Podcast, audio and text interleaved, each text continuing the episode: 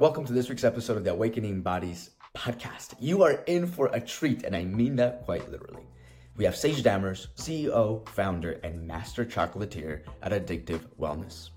They're doing some incredible work innovating chocolate using top of the quality cacao imported from Ecuador, infused with superfoods, adaptogens, herbs to bring us a holistic health through the food that we eat.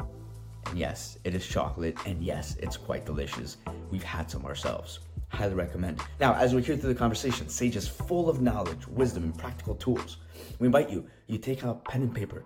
You may have to listen to this many times. And if you haven't signed up for the newsletter just yet, go down below, do so. We're going to be sending a link that allows you to get a discount on the chocolate that you purchase because, again, it's delicious and it's literally one of the most healthiest things you could ever ingest into your body. All right, let's go. Welcome, everybody, to this week's episode of the Awakening Bodies podcast. This is a special conversation. We have Sage Dammers here from Addictive Wellness. Now, this is beautiful because this is how technology is bringing people together in ways in which we maybe would have never connected. We met Sage through uh, email that we received from, I don't remember her name. I think her name was Veronica. And she connected us to Addictive Wellness, had a conversation with Sage, and here we are now which is going to be again a really valuable conversation. Sage is the co-founder and CEO, product formulator, and master chocolatier of Addictive Wellness. He's dedicated his life to the pursuit of holistic wellness and nutrition. Beginning his journey as a curious teenager, Sage ventured beyond conventional education to immerse himself in the ancient herbal systems and nutritional practices of indigenous cultures, especially Taoistic uh, tonic herbalism so excited to explore that. You've been throughout the whole world, man. You've worked with a number of leaders in there, uh, in with a number of world's leading herbalists and nutritionists in all over from China to Indonesia to Australia, Central America, and the U.S. Just to name a few. Addictive Wellness right now is doing some amazing work, specifically in the holistic health, with some incredible chocolates, which man, thank you for sending over that care package. We, it's funny how quickly we went through them. We are so bummed that. Oh, I'm so glad done, you enjoyed gone. it. for sure, for sure. When they were gone, we're like, oh, okay, we got to get some more. We got to get some more. I'm really uh, excited for this stage because you guys are bringing some awesome innovation into the superfood space with adaptogens to be able to bring a really healthy rendition to what we normally eat in the Western world, just chocolate. But you're making it in a way that really supports our health with while also keeping it delicious. So I'm really excited for this conversation, Sage. Thank you for being here. Thank you for having me and giving me a chance to share about some stuff that I'm so passionate about. Absolutely, man. Absolutely. So our community here at Awakening Bodies that the, as I shared with you when we first connected, you know, we have three things. We have faith, self-mastery, and holistic health. And when we were speaking, uh, self-mastery is something that for me, when it comes to just life in general, and then we add business to the picture, it's like a big conversation that opens up uh, for others the opportunity to also maybe learn some tools for themselves that can support them in their careers, in their families, in their relationships, in their faith. I want to ask you first, specifically with addictive wellness. Uh, I understand that in your teenage years, you got um, you started to explore some uh, alternative treatments and and nutrition. How did addictive wellness come about as an actual entity in a business? When I was, as you mentioned, in my teen years, I had the good fortune to already start getting a bit into the health world. I, I grew up in a family that was very health oriented. And for example, my parents had a wellness center since I was 14 years old where they had infrared saunas way before that was a cool thing. They had infrared heated jade massage beds and they sold some different superfood products after a little while. And so I was, you know, working there from a young age and got to see the kind of people that were coming through. And it was mostly people in, I would say, their 50s and 60s whose health had already started to decline and they were working to try to rebuild it. And I would see them rebuild it successfully and, and have you know their back pain go away or their knee pain go away or just um, see some benefits with like dealing with Lyme disease suffering. But I got to thinking, what if I got onto some of this stuff that these people are doing now before I develop any health problems. What could that mean for the potential for me in terms of not just longevity of life, but longevity of amazing experiences? It's kind of that idea of health span versus lifespan. Like, what an amazing life could I possibly live if I dodged the bullet of back pain and whatever other chronic illnesses kind of catch up with most people? And so I got into starting taking infrared saunas when I was like in my early to mid teens. And then they were also selling some natural health consumable products there, one of which was this mix from this local guy of some hemp protein and spirulina and chlorella and some other you know, you know western herbs like milk thistle for example and dandelion. Mm. And this guy who sold it was he was ripped. He was like in his 40s but he looked like he could be in his late 20s he was super smart. And uh, you know me as i was like 18 19 when i met him i thought wow I, I want literally everything this guy's got. He's a successful entrepreneur. He's he's ripped super smart and he's obviously succeeding at the longevity game because you, you would never guess that he's in his 40s and so I said, okay, I'm going to, he says he has this drink twice a day. I'm going to at least have it once a day. And I didn't know what I was doing. I just would blend it up with some Tropicana orange juice and some frozen berries and a frozen banana. And I would drink it and it tasted like dirt. And I didn't care because I was like, I'm going to get those benefits. I'm going to get what this guy has. And I started noticing after a few days of having it, I would feel this incredible clarity and just almost like a high, but totally clear afterwards. Hmm. And it got me thinking, like, I've never felt this way before. And if I've been missing out on this all this time, what else have I been missing out on?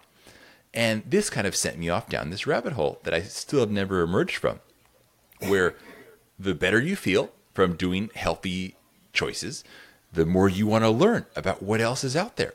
The more you learn, the more new stuff you incorporate. The more new stuff you incorporate, the better you feel. The better you feel, the more you get excited to go out and learn more. So that, like I said, hasn't stopped yet. It just keeps going. But what happened is that I realized eventually, once you get to a certain level in, in fixing your own health and taking your health further, you want to share it with other people. It's only natural. It's sort of the hero's journey. If you go out on and on this amazing adventure, you find the truth, and you want to bring it back to your community. But I was really careful about it. I was in college, people were into partying. I, I would go out and party too, but I would bring my own special, natural, make me feel good drink. But I, I was a little bit nervous to, like, you know, feel in any way like I was pushing this on other people. I just wanted to have friends and be cool. But I eventually went on a surf trip with a bunch of friends to Costa Rica. And mm-hmm. I would go out and surf for five or six hours and be feeling great. And they would, after two hours, you know, be getting tired and want to come in and, and rest and eat and drink. And they would see that I was I was traveling with my little NutriBullet blender, and I would I would be like actually it was before even the NutriBullet. This is like the early Magic Bullet, tiny little blender days. I remember them. Yeah.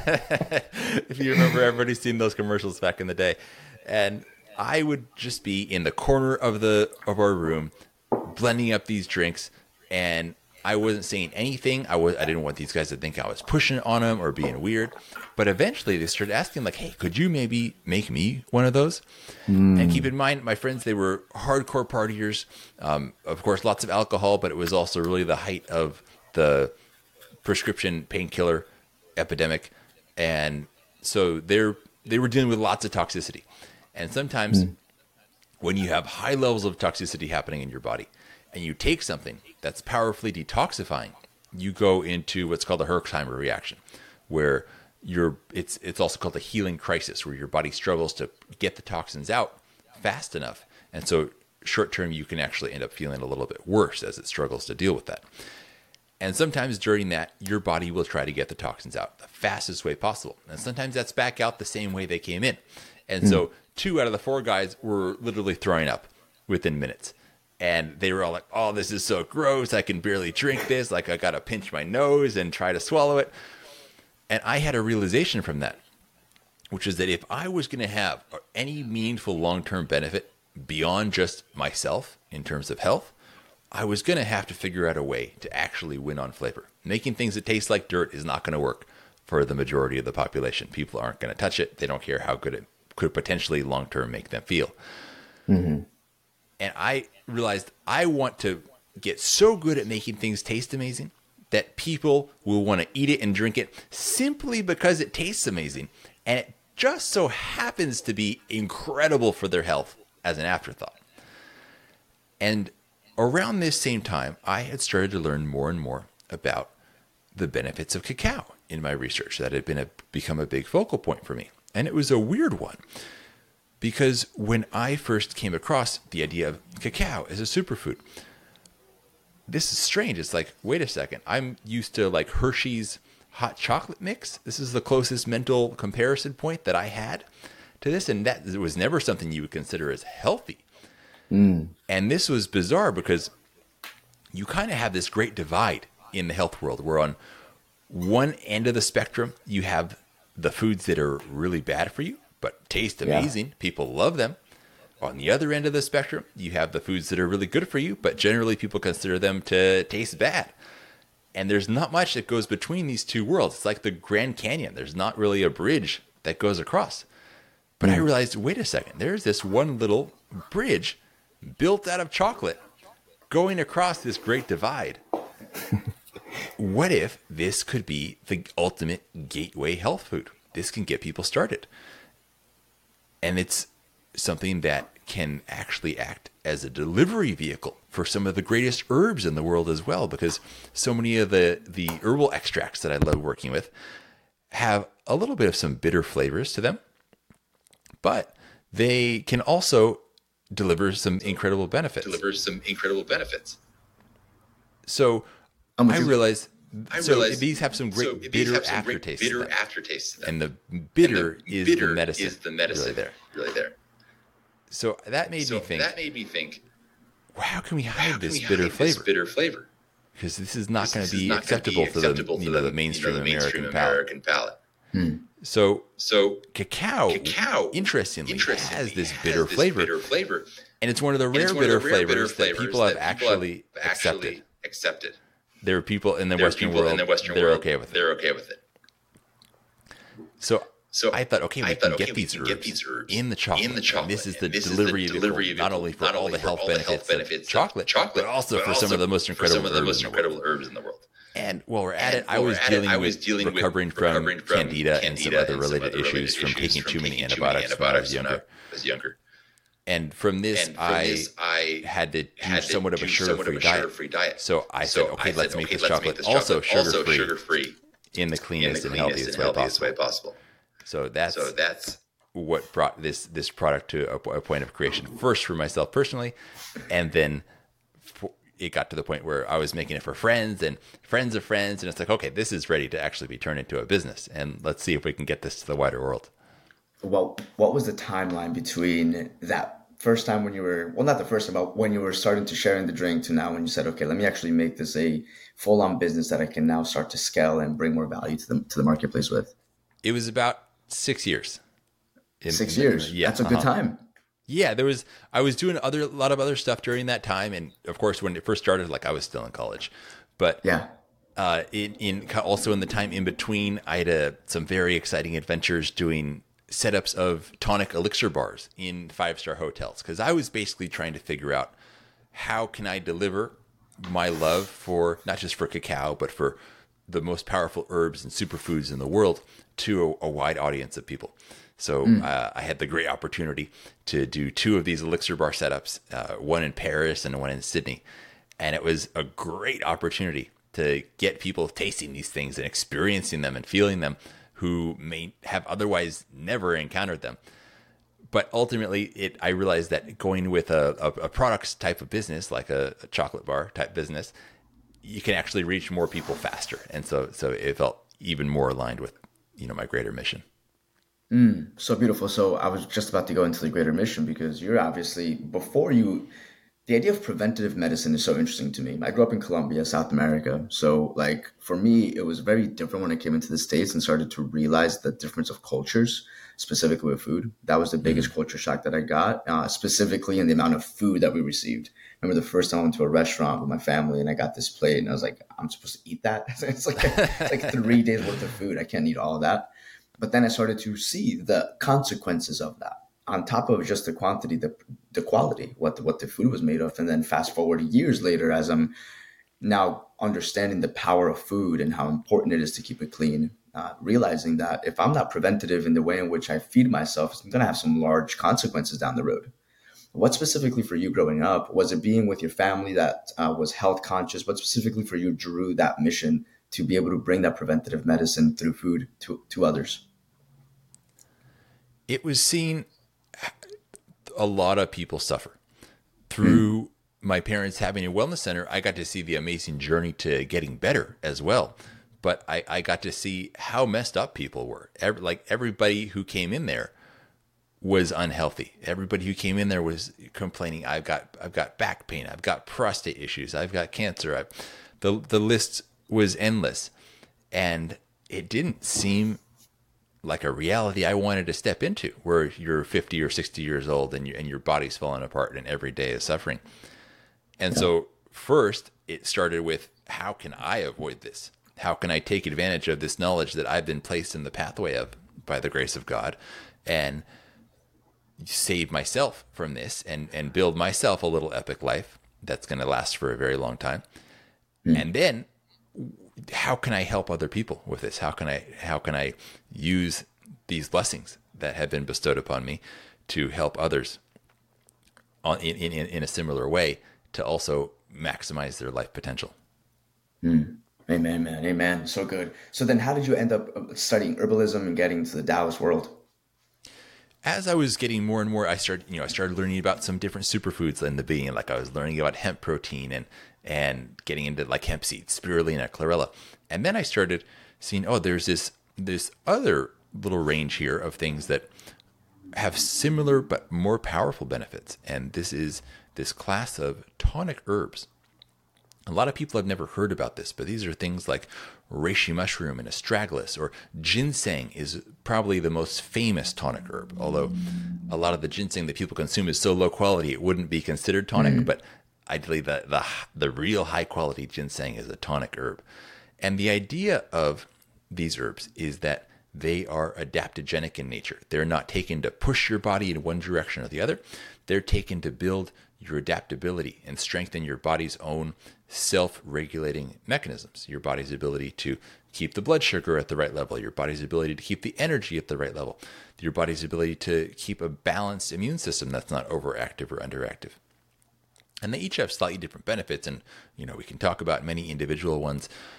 And it, for some people, it can get overwhelming to hear about so many new and different herbs that they've never heard of before. But I would say before we even get into it, I will preface it by saying if you hear about one that's interesting to you particularly and you want to try that one, that's amazing. You don't need to start on 10 different herbs at once. You could take one herb and have it be something that opens up a whole new chapter in your health. So even just one thing is enough. And these herbs, specifically when we talk about Taoist tonic herbalism, this is an ancient school of herbalism that goes back well over 2,000 years of written records, and always going uh, you know all the way back to Li Qi Shen, who who wrote the Divine Farmer's Materia Medica many thousands of years ago. And in this system, you have some really interesting classifications of these herbs and a whole system of how to understand your health that was totally different from anything I had ever heard of before and it really inspired me and, and made me feel empowered and it gave me a whole new way of thinking about my health. And the basis of this is what's called the three treasure system. And it's a way of looking at health and also a way of categorizing how herbs work on the body. And the way this works is the first treasure is Jing. This is like the wax and the wick of your candle. This is your essence and your form. Now, you'll hear me use this candle metaphor. This is kind of the old school original metaphor that they would use. But I like to use uh, like a modern financial metaphor as well. That's a little bit easier to understand. So the Jing, J I N G, is like your savings account. It's your deep energy reserves. And it's you start out by inheriting this from your parents. So it's kind of like in the beginning your trust fund. Some people mm. end up with a, a, a fat trust fund uh, and and they have like this abundance of energy. They never really have to take care of their health. They kind of make fun of people who have to take care of their health because they're just doing pretty good and they're partying, drinking, smoking. and they're like they they seem to be in pretty good health until a heart attack hits them at age mm-hmm. 57. But these people never have to really learn to take care of their health because they were blessed with such an abundance.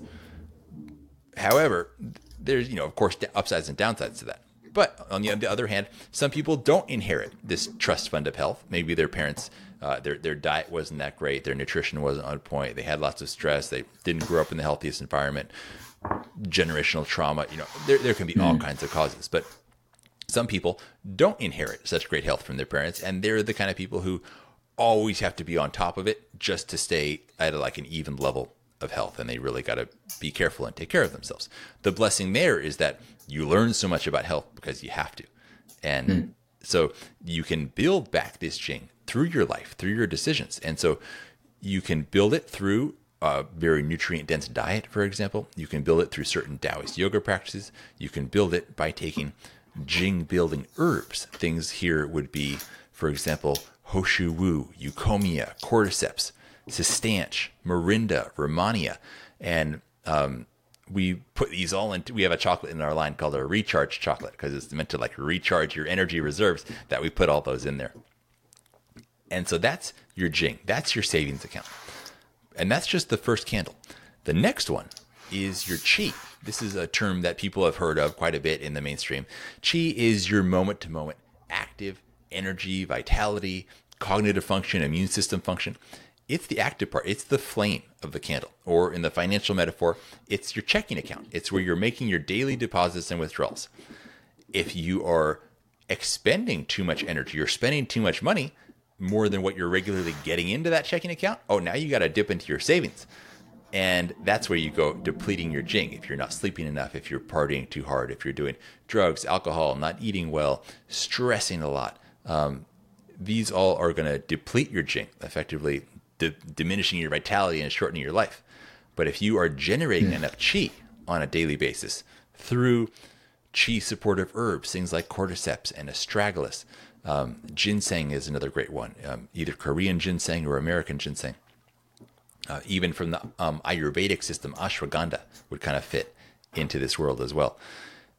If you have enough, if you have enough income coming into that checking account, you can do a lot more and have a more exciting life if you have abundant active energy. And that's the second treasure. But the ultimate purpose of a candle isn't just to have a be big and have a big flame. It's to give off a great light. Just like the ultimate purpose in life is not just to have a fat checking account, it's to have a beautiful impact on the world around you. So here we get into the third treasure, the ultimate treasure. This is called the Shen. And this is your higher self. It's the light in your eyes and your ability mm. to have a have a beautiful impact on those around you and the whole world around you. And you can't have a very big light coming off if you're a little birthday candle. So it starts with building your jing and building your chi, and from that you get to have a beautiful shen. Just like uh, in the in the financial metaphor, this is your nonprofit, and you're not going to have a very successful nonprofit that helps thousands and thousands of people if your personal finances are in total disarray if your if your savings and your checking account are, are totally depleted. So it starts by building your basic foundations of health and vitality and then you can have this beautiful impact on those around you. And there are specific shen tonic herbs things like reishi mushroom and albizia flower and pearl powder would be examples in this category. So um, and then you get some three treasure tonic herbs, like reishi mushroom that I just mentioned. It actually builds Jing, Qi, and Shen. So as an initial herb to start out with, if you want something that's going to cover a lot, Jing, Qi, Shen, it's one of the greatest immune balancing herbs. It's amazing for stress. That's one of my personal favorites. Oh man, I love it. You're such a wealth of, of, of knowledge and information and it's not just information like you're able to apply it. Yeah no for sure man. I, listening to some of the conversations and if you're listening to this one i invite you to go and check out sage on many other conversations that, that are on youtube because it really showed me just the amount of, of knowledge that can be applied for our health and how you just heard right there a small blurb of what we can put to use. I mean, I got reishi downstairs, but I didn't know that it touched all on three the different candle wicks, which is a, a metaphor I've heard you use before but now to know that it actually touches on that, that's really cool to to now implement into my own life. Now, excuse me, for yourself right now with with where, like, one of the key things with longevity, right? People like Brian Johnson, for example. I'm, I'm sure you know of course that name. right? With, with, with, longevity, how would you say that we in our society, Western culture, 2024, wow, almost at three, 2024, how can we set ourselves up in a way to have a increase our longevity um, while at the same time not be so caged as again Brian Johnson's a good example of someone that wants to live a very long time but is very specific in his lifestyle, which I respect fully. But maybe for someone that looks to improve their health but is limited in let's say time and resources, what would you say they could do to start to improve on that? Yeah, the, one of the things I'm always interested in is things that you can do for your health that take minimal amount of time and yes, zero to maybe a little bit of money and so and and, and don't don't interrupt your your life too much because people have kids to take care of. People got work obligations. They got families. So some people have the opportunity to to dedicate all day to their health brian johnson style. But for some people mm-hmm. it's got to be super easy or it's just not going to happen. First and foremost i would say do what you can for sleep optimization. And maybe your your work and home life are so hectic that you can only spend six hours in bed but even if you can't make that more, even if you can't get up into the ideal seven to nine hour window there, let's optimize those six hours. Let's figure out how you can spend as much of those six hours in REM sleep and deep sleep, and as little of that time as possible getting up and going to the bathroom, rolling around, not being able to sleep, and get the most out of that. So, for example, here, you could take magnesium before going to sleep. Um, a pretty good form for this is magnesium glycinate that absorbs very well and is also very calming because of the glycine in there. An even better form is magnesium L threonate, which has the best ability to cross the blood brain barrier, actually raising brain levels of magnesium. And this also has a, an anti aging effect on the brain. Mm. So it's pretty amazing. Um, you could take, if you have a problem waking up in the middle of the night. Often it's because of uh, a blood sugar dip that happens around three or four in the morning. For people in that situation, it can actually be really helpful to either to eat two kiwis before going to bed, which is it's like a weird little hack, but it's actually shown to improve sleep quality and duration in a, in a number of different metrics. Or you could have a teaspoon of raw honey before going to bed. That also helps. It's also a, a, weird little thing that you think, uh, what's a teaspoon of honey going to do? Everybody I share that with who actually does it comes back like, wow, I, I didn't think it was going to do anything. I kind of just tried it to prove you wrong and say, look, I tried it, it didn't work. and it's actually totally changed my sleep. It's incredible. Um, you could take an herb like reishi mushroom before going to sleep. You could um, spend 10 minutes doing some form of uh, a, a meditation or a yoga nidra before going to bed that is going to just change your your mental and physical state to be more conducive to a relaxing sleep. You can sleep in a slightly colder environment. That's going to save you some money. Turn the thermostat down in your house, sleep colder, and you actually get a more restorative sleep. So, so that's in, in the sleep improvement department. And when you improve your sleep, there's pretty much no limit to the other areas of your health that that also impacts. For sure, for sure. Then, how would you say light impacts on the sleep? Oh, oh, how how light impacts your sleep? You want yeah. to be in a totally dark environment because when you're exposed to light, it's going to suppress your melatonin production. Melatonin is the sleep hormone. Pretty much everybody's heard of that one. And it also depends on the wavelengths of light that you're exposed to. So blue light, especially because this is in, in a natural world, you'd only be exposed to really blue light in the daytime. So blue light is a monster when it comes to suppressing your melatonin production. So blue light exposure in the morning great. It wakes you up, it makes you feel alert. Blue light exposure in the evening, not so great. And people might think, I don't have any blue lights in my house. What are you talking about? Most of your devices are giving off a lot of blue wavelengths of light, whether you're looking at your computer or your phone or your TV. And there's apps that you can install, or actually, in a lot of devices already built in. For example, in Apple devices, you have Night Shift that helps turn it a little bit more of an orange color, which is the opposite of the, the blue wavelength. And it's more natural to see orange and red light at night. For example, if you think back to your natural environment, whereas you would see blue light from the, the sun in the sky in the daytime, at nighttime, what are you seeing? Fire, orange and red light. Mm. So that's the natural light that doesn't disturb your melatonin release. So what you can do is you can of course have the night shift on your computer and your phone turned up to their highest. But even that is not really that effective. Um, it, it's not. It's still letting a lot of blue light through. And so the further step that you can take there is on your phone. We actually have a uh, like a tutorial on our YouTube channel about this um, that I can and send you a link to. But there's a, a place you can go in the settings where you can turn it so that at nighttime your phone is only red and black light. Black is not a light, but just red, red and black on the screen. It takes away all other colors, so you can still fully use your phone. You can make calls, you can text, you can. It's not as entertaining to go on Instagram when everything is just red. So it actually keeps you off your social media apps late at night, which is probably healthy as well. and then on your computer, uh, you can install an app called Flux, F L U X. It's a free app, and it has a um, a mode called darkroom mode. It's the exact same thing. You do that at night on your computer. You can still get done what you need to do, but you're not messing with your melatonin production. And then when you're actually sleeping, get that room totally dark. Get blackout curtains if you can. Make sure there's no lights in the bedroom. Mm, thank you for breaking it down like that. When I first learned about this through Andrew Huberman, the importance of light and how, I mean, my phone, when I first realized how, da- not dangerous, but how detrimental it was to my sleep and I stopped using my phone late at night, or I shift up my, my settings. Like you said, I even got the blue yeah. blocks nice to to help black out the light. It's been super supportive because I didn't realize how much strain I was actually going to sleep with until afterwards.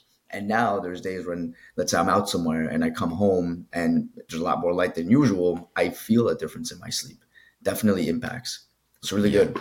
Um, real quick, back on the sleep and and you bring up uh, with, with the with the herbs and everything what is the difference between and does it impact if it's organic let's say with the honey if it's organic versus conventional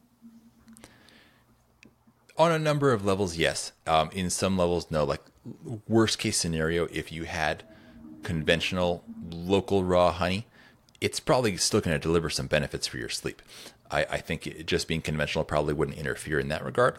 However getting glyphosate into your system as you're going to find with uh, you know conventional agricultural products is suboptimal in a lot of ways. It's it's very estrogenic. It's bad for your gut health. Can lead to leaky gut and autoimmune issues long term. So it's worth it. For example, with the you know taking a teaspoon of honey at night, it's such a low cost thing. You know, you get yourself for I don't know sixteen dollars, twenty dollars, maybe a like a, a half pound of, of honey, and that's going to last you a long time. You're looking at pennies per serving here. Maybe maybe not pennies, maybe dimes, let's say. Mm-hmm. And so it's to just had that peace of mind that it's something that's truly pure and that you're not putting any support behind the the conventional agricultural world with the havoc that it's wreaking on the on everybody's bodies and, and nature and all of that. I think it's sure. it's worth it if you if you got the couple of extra dollars to get an organic one, um, or at least connect. You know, maybe you go to a local farmers market, connect with a local farmer who and a local bee farmer who maybe doesn't have organic certification, but he tells you and you trust him that this is done in a totally organic mm-hmm. way. I'm very supportive of that as well. Yeah, I think it's a beautiful thing. That's that's. I mean, everyone, that most communities at least have some sort of of markets that happen on a regular basis where you can connect with local farmers, local produce. That way, you can actually get some live food because a lot of the food that we find at the stores have been on the shelves for God knows how long on top of the shipping and traveling and all that. So the more live the food, the better. And I love what you're pointing here specifically around um, glyphosate because this is something that when I first learned about this, I saw the impact of it had with kids back in the 80s. I mean, autism skyrocketed shortly after it was being used consistently. Now it's something that's like it's it's a known, but it's not really known the impact of it. Can you talk a little bit about what that impacts on the health and hormones specifically? I know you have a lot of knowledge as well in the hormone world. Yeah, we I think we're only discovering the tip of the iceberg in terms of glyphosate and the negative impacts that it has on the soil, which is the health of our soil is the health of us. Like like the you can only grow as healthy of a food as the health of the soil. The the for example, the number of minerals in a food can't exceed the number of minerals in the soil. If the minerals aren't in the soil, the minerals aren't going to the food. So it's wrecking the, the biodiversity of, of microbes in the soil, for example. But then let's talk about what it's doing in our body. It's majorly estrogenic. And we're in a world today where our bodies are being bombarded very frequently with way too much estrogen. Um, from from the food supply, from plastics, um, even from touching receipts with their BPA on them, and we have seen a major decrease in, especially in guys, testosterone levels. Is or if you compare them to where the average men's testosterone was 50 years ago, on average, it's a disaster. And hormones are a game of musical chairs. You have hormone receptors, and they're going to be taken up by something. You could have testosterone in there, or if you got way too much estrogen going on in your system, especially synthetic estrogens from things like glyphosate, these are going to take up those seats. And testosterone, even if you have it, doesn't get into the receptor because some crappy glyphosate already got into that seat and is blocking it up. So it wow. it's a, a, a real issue in terms of hormone balance. And hormones are really like in a big way the master switches for a lot of things in your health. It's like they affect a lot of things upstream. When you get your hormone balance right, so many other things in your body fall into place. It's like we were talking about with when you get your your sleep right, a lot of other good things happen. There's almost a a relationship between hormones and sleep. When your hormones are healthier, your sleep's going to be better. And it's great because when your sleep is better, it also benefits your hormones getting healthier. But it can go the other way too. When your hormones are messed yeah. up, mm-hmm. your sleep sucks. When your sleep sucks, it ruins your hormone health. So if you can get involved in benefiting your sleep or benefiting your hormones and kind of send things going in the other direction, it can have a great domino effect. Hmm, so beautiful, man. I remember when um, Lauren first started to explore hormone health and she was going through some uh, physical challenges that had her go through that. It opened up my eyes again. This is one of those things that I didn't know I didn't know about. And that's the beauty, beautiful thing. Back to how you started the conversation the more we learn, the more we realize there's so much to learn, especially when we start to get into more of a preventative lifestyle and making sure that our health is at the top quality possible. With with hormonal health, um, so like what are what is the impact of food on hormonal health, and then how can we ensure that the food that we're eating is best supporting our hormones in the way in which they're meant to be in our bodies? One of the worst things that happened to Western and especially American hormonal health was the low fat craze of the 90s because hormones require fats to be made, especially cholesterol. Cholesterol is one of the most important hormonal precursors, and it's so maligned because people consider it to be a huge issue because of heart health. But it's really more the fact, as science is delving into it further, that cholesterol is the ambulance that shows up at the scene of scarring in the heart to patch it up and fix things up. But because they see that, oh, in in a lot of these situations where people have heart issues, cholesterol is there. They say, oh, cholesterol is the bad guy. Whereas cholesterol was mm. like, hey, I was just here showing up. You hurt yourself. I was here trying to help. I didn't cause the accident. I was the ambulance that showed up right afterwards. And so people have become very afraid of it, and especially of uh, great dietary sources of cholesterol that we have available to us. But in most people's bodies, there's a few um, genetic anomalies here, but in the vast majority of people's bodies, blood cholesterol levels aren't even actually substantially influenced or changed by consumption of dietary cholesterol. But what you are getting hmm. here is important hormonal precursors. There's you can look up online. There's like a whole family tree of how hormones are made and processed in your body. And right up near the top of that is cholesterol. Wow. So having good, healthy fats coming in, not just things like olive oil, but also looking towards healthy saturated fats, whether it's MCT oils, coconut oils, ghee, um, grass fed animal fats. These are some serious building blocks for having healthy hormones in your system and some of the best things you can do. And then you want to stay away from foods that could be, for example, overly estrogenic. We're looking at things like soy, in some cases, maybe even flax could be of concern here. And then you can look at some rare foods that are unique sources of phytoandrogens. And here you'd be looking at something like pine pollen, for example, which has been used for thousands of years in the Chinese systems. And this you can get it from a, a, number of different kinds of pine trees. The one that was traditionally used with the most history of use is the Masson pine. And this actually contains bioidentical testosterone and DHEA. So this is very unique. We see a lot of phytoestrogens out there. You don't often see phytoandrogens like this. So pine pollen is a pretty unique and cool substance.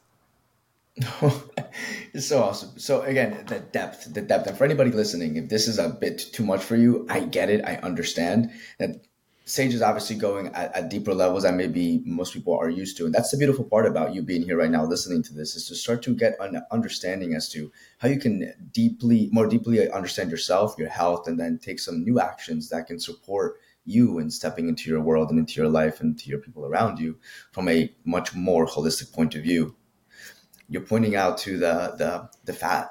I can't remember what the name of the documentary was that I was watching, but they were talking about how margarine was so much better than butter, and they switched that up, and people were were they, they were seeing how heart attacks were skyrocketing, but it wasn't because of what they thought, which is what you're pointing to the cholesterol. So let's say for somebody that's saying like, oh, I shouldn't be eating too much cholesterol my doctor tells me that I shouldn't be eating too much cholesterol, um, and I don't really have any other data outside of that. What would you recommend for that person to to to do? Not necessarily to not listen to their doctor, but to maybe explore what else could be going on outside of just don't take uh, don't eat more eggs. Another one of the greatest tools that we have available for our health these days is understanding our genetics. Mm. And like I said, for most people, dietary cholesterol is going to be a non-issue there is a smaller subset of the population for whom it could still potentially be problematic and they would have to take a more careful approach. You can go to a company like 23andMe, have a genetic test done, and don't even pay for their health package. They try to charge you twice as much to pay for the health package, but they are under certain restrictions that they can't actually give you very interesting health insights. Pay half the price, get the ancestry package. Then from that, you you go onto their their their uh, portal and you do what's called downloading your raw data. It's going to download a file onto your computer with all the data from the test. And there's other sites that you can pay a very small amount of money, ranging from like twelve to twenty five dollars. A more advanced one is called Promethease, and um, a, a more user friendly one is Found My Fitness from Rhonda Patrick. She has a great program. And you upload your data there, and you get a report with a ton of really interesting health insights in a way that's super easy to understand. And this is for less than a couple hundred dollars. And maybe even like less than $150. I have to, you know, double check the wow. latest pricing, but this can help you understand so much about you as a unique individual and what's going to work for you versus what works for somebody else because there's so much variation between us amazing human beings. There's, for example, a, a supplement that could work amazing for you could be my kryptonite. And I wouldn't know except for having experienced it firsthand. And, and for example, in, in our case, uh, that could be coffee, for example. So I have a, mm. a gene that makes me feel amazing. If I have coffee, I feel amazing, like on top of the world for about 12 hours. And then I'm super sad for like a week afterwards. It's totally my kryptonite but for you, maybe coffee is a total superfood and you love the, the cognitive enhancement benefits of it and it works perfectly for you and you have no problems. So understanding your genetics and that, that touches the, the question of how do you know what to do about the cholesterol situation? Understand your genetics. See if it's really going to be a problem for you or not.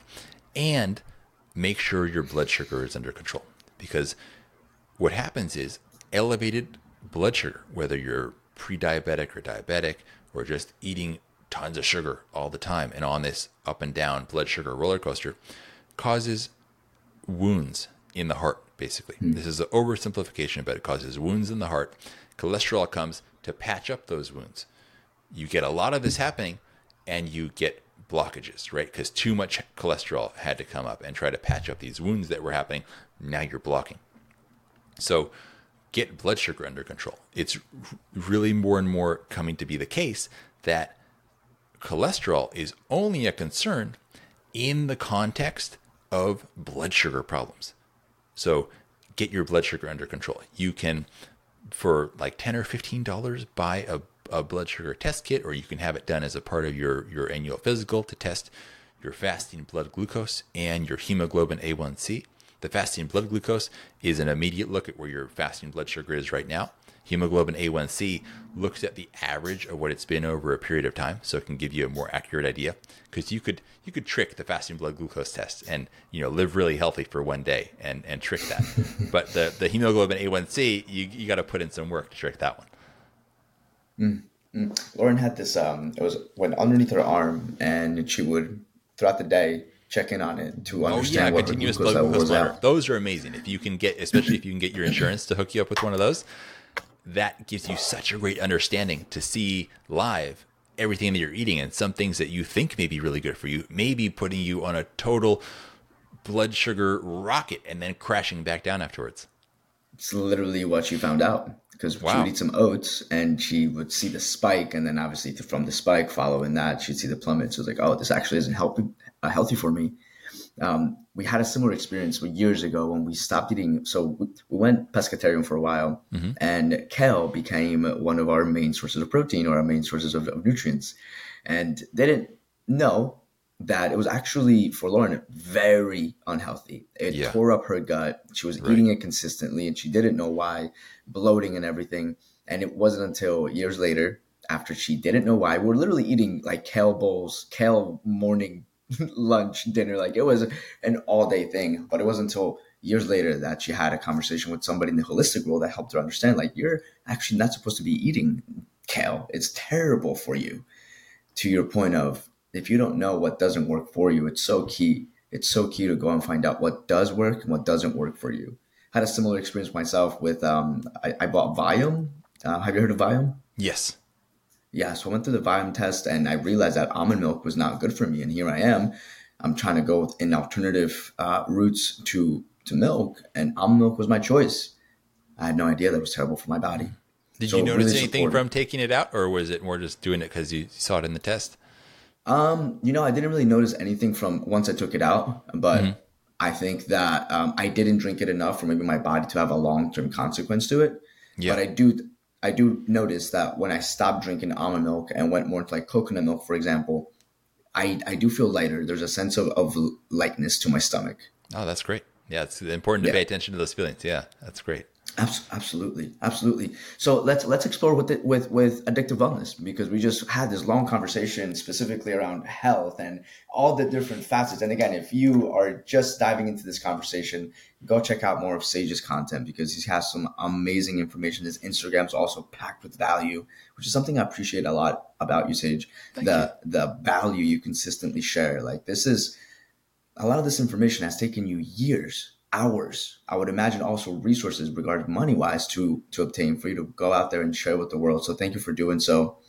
Um, let's explore Addictive Wellness. How can let's say with with someone that is looking to maybe shift into a more uh, healthier route to let's say chocolate which is one of the main products that you offer how could i as a consumer start to use your products in the easiest way that's going to best support me and what i'm looking for That's one of my favorite things about having a chocolate business. It usually doesn't take too much explanation. You hand somebody a bar of chocolate, they generally know what to do with it. it's not like, you know, uh, there's a lot of stuff that we sell, like these herbal extracts that you, you got to experiment with, and people can put them in different smoothies or mix them with hot water.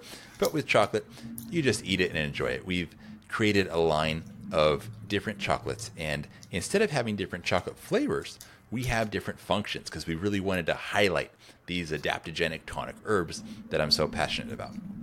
So we have one for energy, one for beauty, one for tranquility.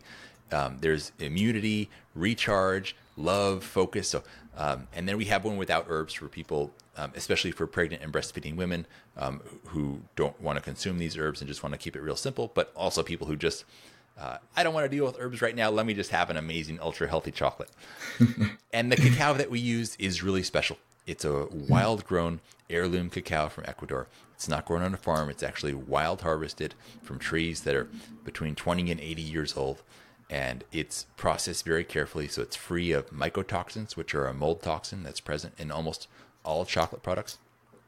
And uh, it's super nutritious. So when you talk about cacao, it's the highest natural source of magnesium, very high in chromium, zinc, iron, super high in antioxidants, um, actually beyond any other food. It's the number one source. And so this, you you see which function inspires you the most and gets you the most excited, and give that a try.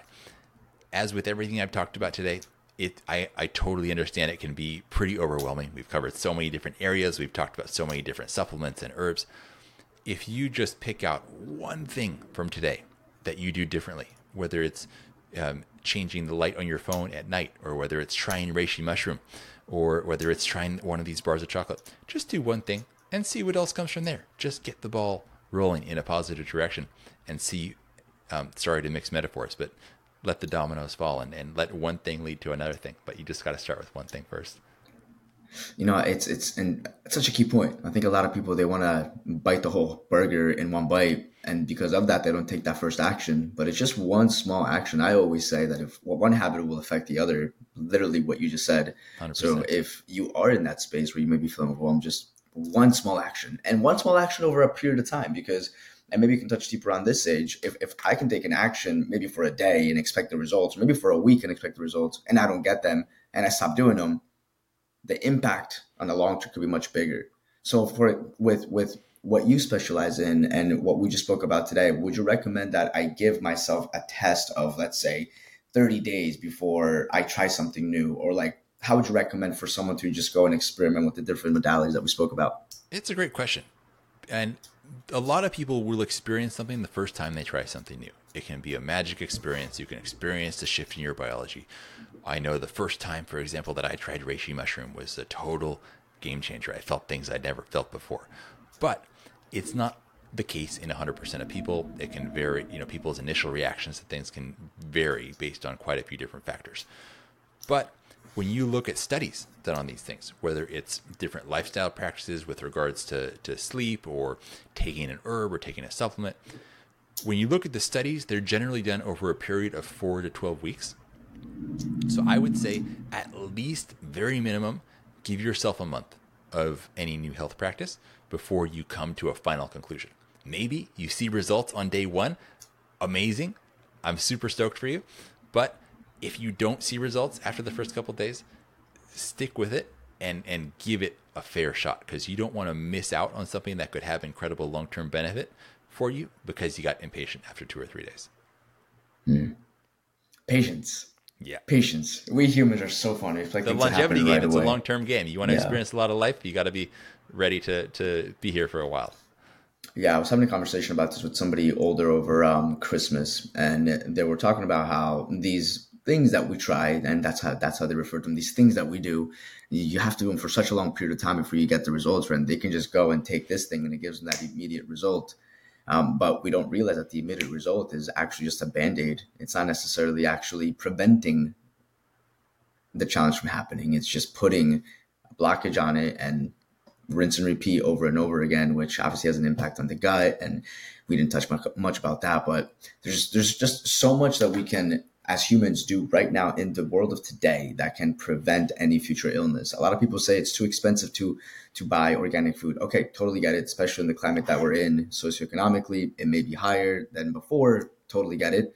Um, but what is the impact of not doing so? Chemotherapy right. is going to be a lot more expensive like, on your emotions than your money sure. than food. And worst case scenario, like let's say you absolutely cannot afford organic food. Okay, look up online and find the Dirty Dozen and the Clean 15. These are lists of the, the 12 foods that have the most pesticides used on them. Avoid those if you can't get them organic. The Clean 15 are ones that they don't really use much pesticides on, anyways. Um, an, example would be like avocados. If you can't afford an organic avocado, a conventional one is going to be pretty okay. Mm, mm, so good, so good. Again, Lauren, I wish she was with us. She's actually in Ecuador. How did you how did you source your or, or how did you find the the farm that you're working with in Ecuador? Uh, so, from being in the, the health world since a young age, I had the good fortune to make some really amazing connections. Um, and and somebody I met that I, I, met about I don't know maybe 17 years ago or so was a gentleman who in Ecuador specializes in pulling together cacao from these wild lands, and so he works with a, a network of indigenous people who have access to these these wild lands basically where cacao trees are just growing naturally and they they mm. harvest it they bring it back to a central place um, and the cool there's a couple of cool things about this one by being wild harvested it's essentially incentivizing the local people to protect that natural environment. You hear about so many disincentives to protect it in terms of the money that can be made by cutting down the rainforest. Here, we're actually saying, here's a, a super cacao that's growing there you can make money from bringing it back. And not only that, you'll be paid a major premium for this cacao because it's the highest quality. Less than 0.1% of cacao in the world is this special. Wow. Wow. And it tastes it. I mean, it tastes right. completely, completely different. Ah, I'm so glad I will attest to that. For sure, for sure. And I thank you, man. I thank you for doing that. I'm coming up from Colombia with family that still has farms to this day. You're giving people an opportunity to live life maybe in a way that they couldn't before. I know that there's uh, somebody in my family who does some export work with somebody else in through similar conversations like this in regards to to food and it's given them a whole new perspective of life just from that. So it's a beautiful thing. Thank you for doing so. I imagine that the family that you're working with has been touched in many ways and that means a lot to me coming from that part of the world absolutely. It, it's such a, a blessing to be able to do business where you can connect with people in all areas of the world whether it's you know in south america or china or thailand. We you know uh, it's it's so cool to be able to bridge these friendships with people who you you know you may never have had a regular communication with otherwise, and it just makes the whole world feel like a smaller place. It's fun. For sure, and, and on a total switch of context of conversation, that's what business can has a potential to do to enrich everybody that it touches and everybody that is doing business in an ethical way can actually all win. I think that a lot of us in the Western culture focus so much on profit that we don't realize that what is the cost of the profit, or how could we better bring value to the marketplace if we work with people that have direct connection to the products that we're looking to create more of. It's a beautiful thing, Sage. Thank you, brother. I appreciate you. you. greatly. Thank you so, so much. I really with, enjoyed this. With addictive wellness, what's the mission for it? What's the what's the what, what's the vision? Where do you see it going? I want as many people as possible to be able to experience the highest quality herbs and the change that it can bring to their life. I want also these people to be able to experience the highest quality cacao and and the magic that that brings as well. Not only in terms of your your health on deep levels, but also just in your in your feeling and the smile it puts into your face. I love when people have a really good bar of chocolate, the the light that opens up in their eyes right away. They say, "Wow, this is really good." You know, I love I love that little slice of life. It's a rare thing that you can have something that is so crave worthy and also is massively beneficial for you. So yeah. that's that's my, my hope and dream there to basically benefit as many people as possible and build a beautiful sustainable company in the process. Beautiful brother. Beautiful. For all listening, down below in the show notes, you'll be able to see a link that you can go directly to the website and choose some. If you want to get more information on everything addictive on this because not just chocolates, like Sage has spoken of, go to the website, check them out, learn more from Sage. Again, this conversation is just a small percentage of what the man has to offer. Um, and this is a beautiful time to be alive in this time, to understand the different modalities, the different tools, to equip ourselves, which what is going to give us some long-term sustainable living and most importantly to be able to pass that on to future generations. Because our kids and their kids kids are going to be living their life depending on how we live ours. So if we can really set up a powerful example for them that's how we can have the best ability for sustainable living here on planet earth. Sage thank you so much my friend. Such a pleasure. Thank you. Looking forward to doing it again. Thank you so much